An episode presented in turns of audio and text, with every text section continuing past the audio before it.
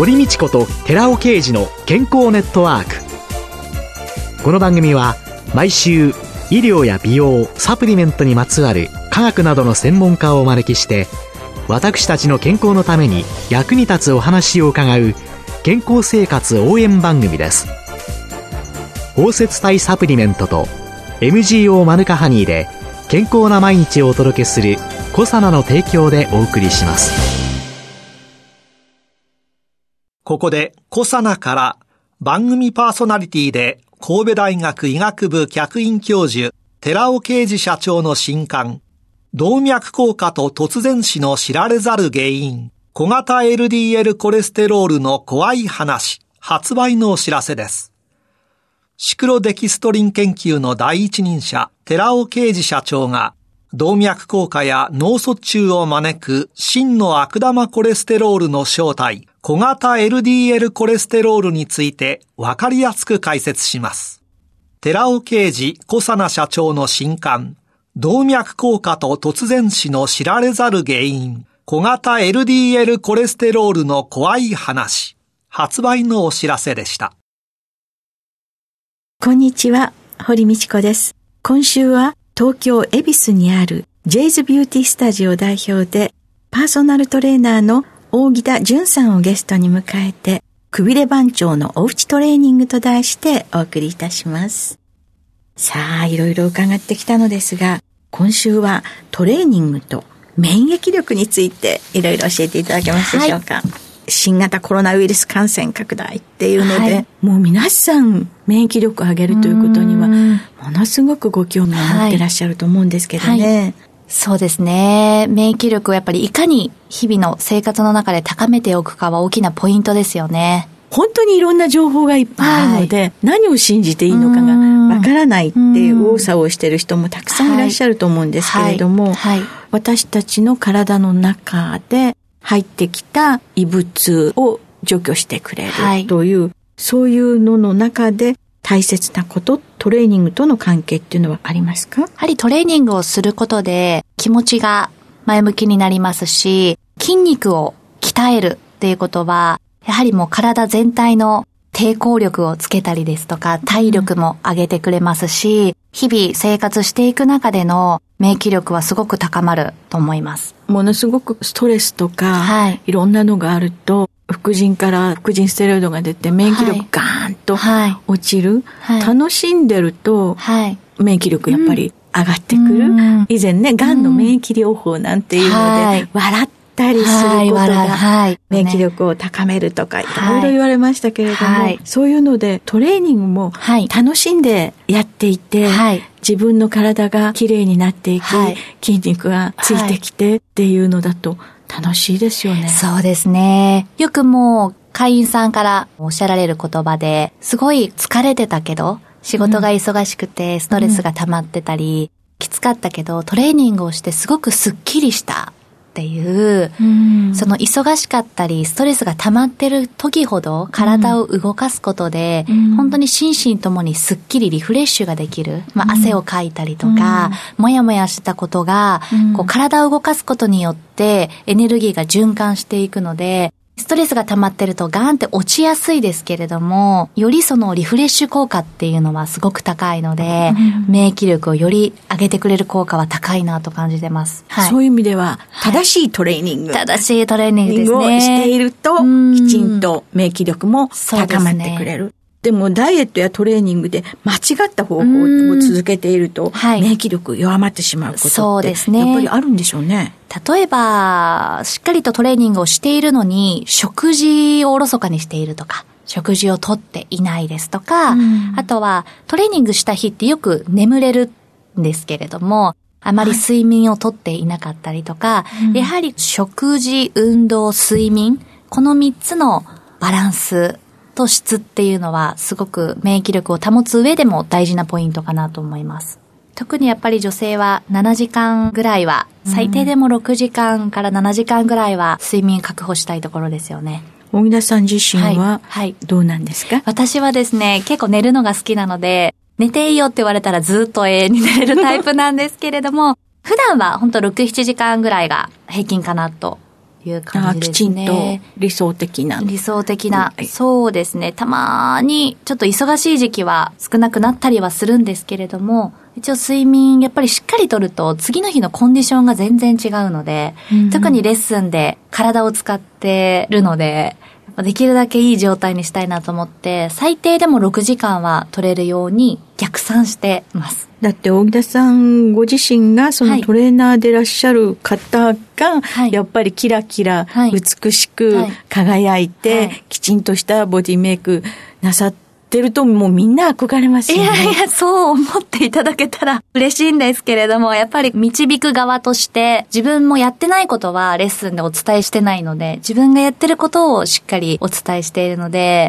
そこは意識してますね。自分がやってないのに、こうしなさい、ああしなさいっていうのは、ちょっと違うかなと思うので、自分が実践してることで、きちんと指導できることっていうのを心がけてます。そうするとそういうトレーニング以外にもですね、はい、特に気をつけてる、免疫力を上げるために気をつけてらっしゃるようなことってありますか、はい、そうですね。まずはやっぱりストレスをためないというかもうストレスになることをしないように心がけてますね。自問自答して、はい。何が自分にとってストレスかを、はい、ストレスかっていうのをもう分析はい、分析したので、あ、私ってこれがストレスなんだなっていうのをもう分かってきたので、もうそうなることをしないように、あともう不得意なことは人に任せるようにしたりとかして、自分が好きなこととか得意なこととか、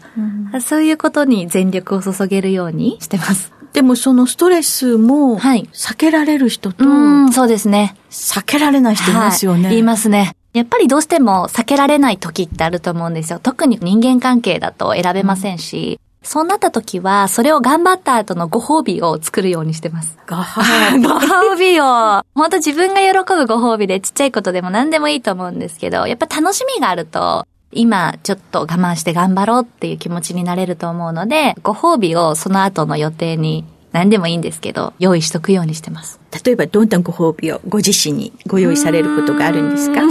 そうですね。今はあまり行けないんですけど、私海がすごく好きなので、海とか暖かいところに行くとか、温泉に行くとか、前はそう出かけることだったんですけれども、最近は私の妹の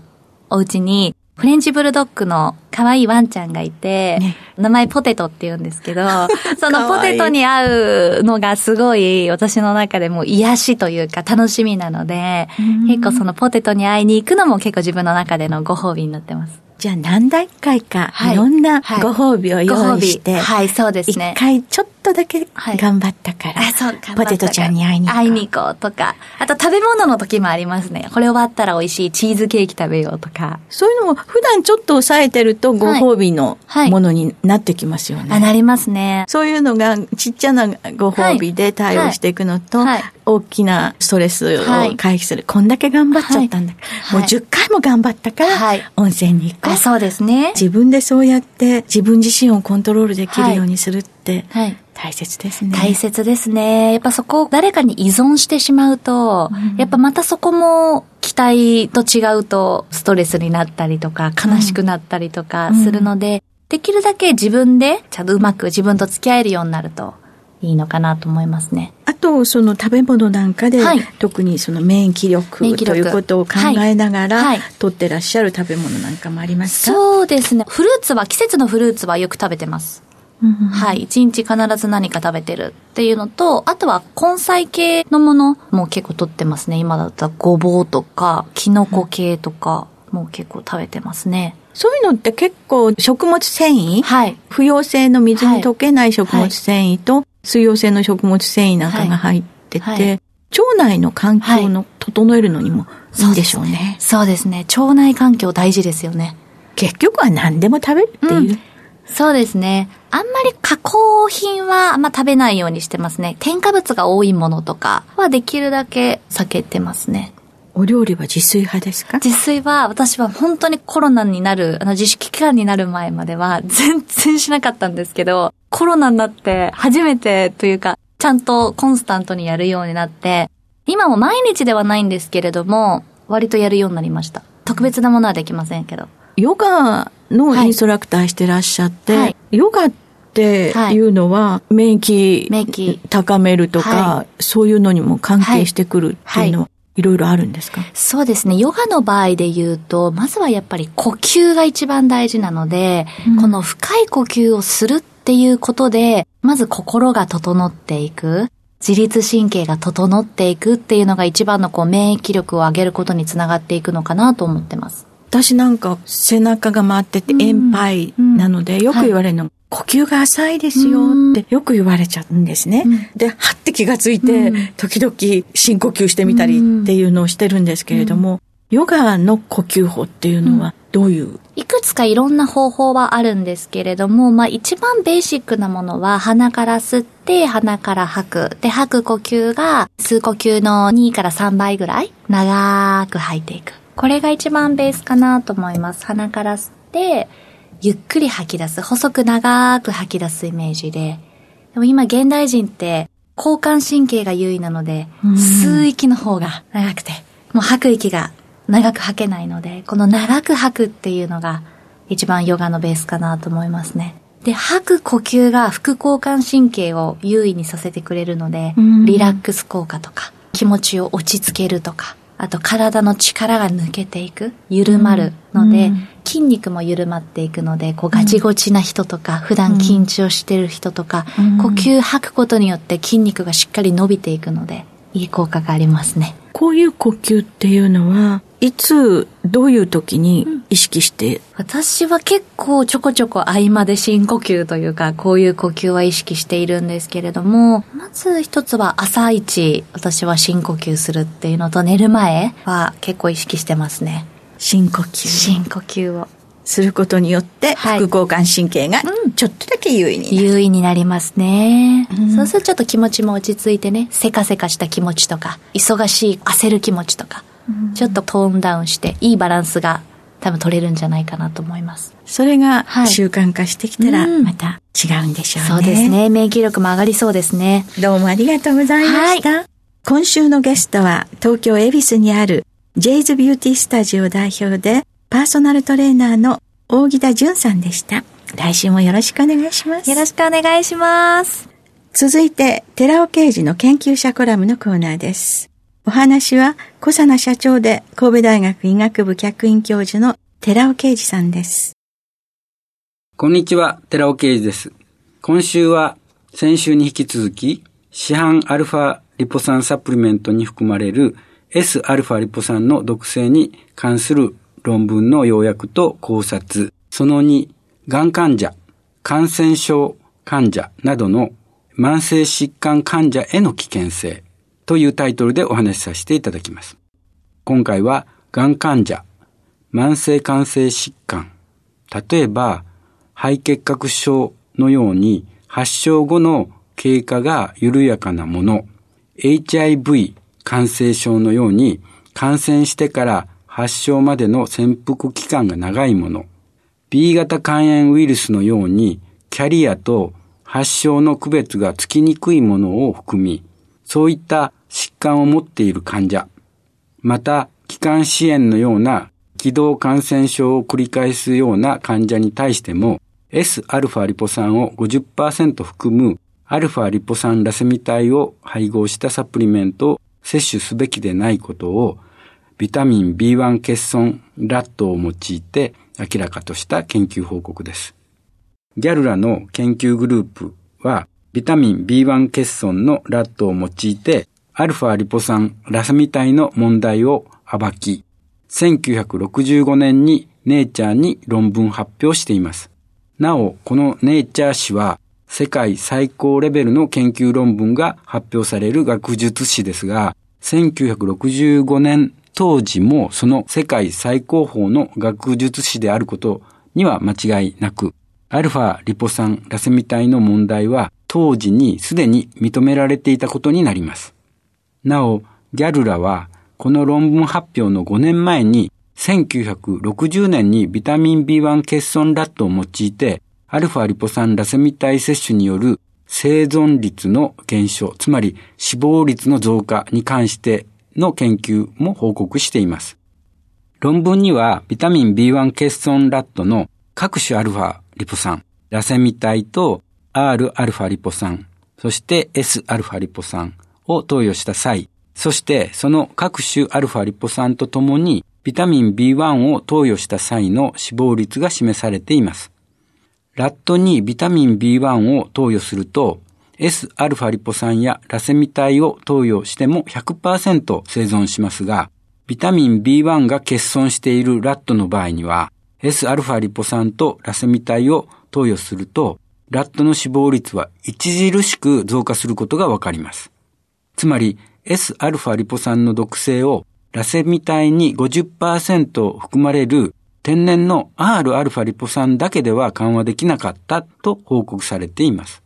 その一方、Rα リポ酸を投与すると、ビタミン B1 欠損であっても死亡率は低下していくわけです。つまり、Rα リポ酸に生存率を高める作用のあることが示されています。このことは、人であっても過労や癌、 慢性疾患によって生体内のビタミン B1 量が減少した場合、アルファリポ酸のラセミ体を摂取すると死亡率が増加し、一方であるアルファリポ酸を摂取すると各種疾患は改善することを意味しています。ギャルラの論文の考察としては、S 体が示した毒性はビタミン B1 の水和体であるチアミンチオールという物質ですけども、このものと S 体が反応して脳内で毒性を示す中間体を生じたためではないかと推察しています。さらに、この脳内毒性中間体は脳内におけるチアミンの貯蔵を妨げているのではないかとしています。Rα リポ酸はブドウ糖代謝のためのアルファケト酸の酸化的脱炭酸反応。例えば、ピルミン酸からの炭酸ガスと酢酸が生成する反応の歩行素として働くのですが、Sα リポ酸はその作用の阻害作用も持っているのではないかとも推察しています。この1965年のギャルの考察は今では正しかったことが多くの研究論文で明らかとなっているのです。なので今すぐ自分の飲んでいるアルファリポ酸サプリメントは本当に Rα リポ酸であるのかどうかしっかりと調べてみてください。そして R の文字が入っていないようであれば摂取をやめて確かな健康増進効果のある Rα リポ酸サプリメントの購入をお勧めしますお話は小佐奈社長で神戸大学医学部客員教授の寺尾啓二さんでしたここで小佐奈から番組をお聞きの皆様へプレゼントのお知らせです。1日摂取量に制限のない新食物繊維アルファシクロデキストリン環状オリゴ糖に燃焼系アミノ酸といわれるカルニチンをプラスしブルーベリー味で食べやすくしたダイエットサプリコサナのピュアファイバーカルニチンプラスを番組をお聞きの10名様にプレゼントします。プレゼントをご希望の方は番組サイトの応募フォームからお申し込みください。コサナのピュアファイバーカルニチンプラスプレゼントのお知らせでした。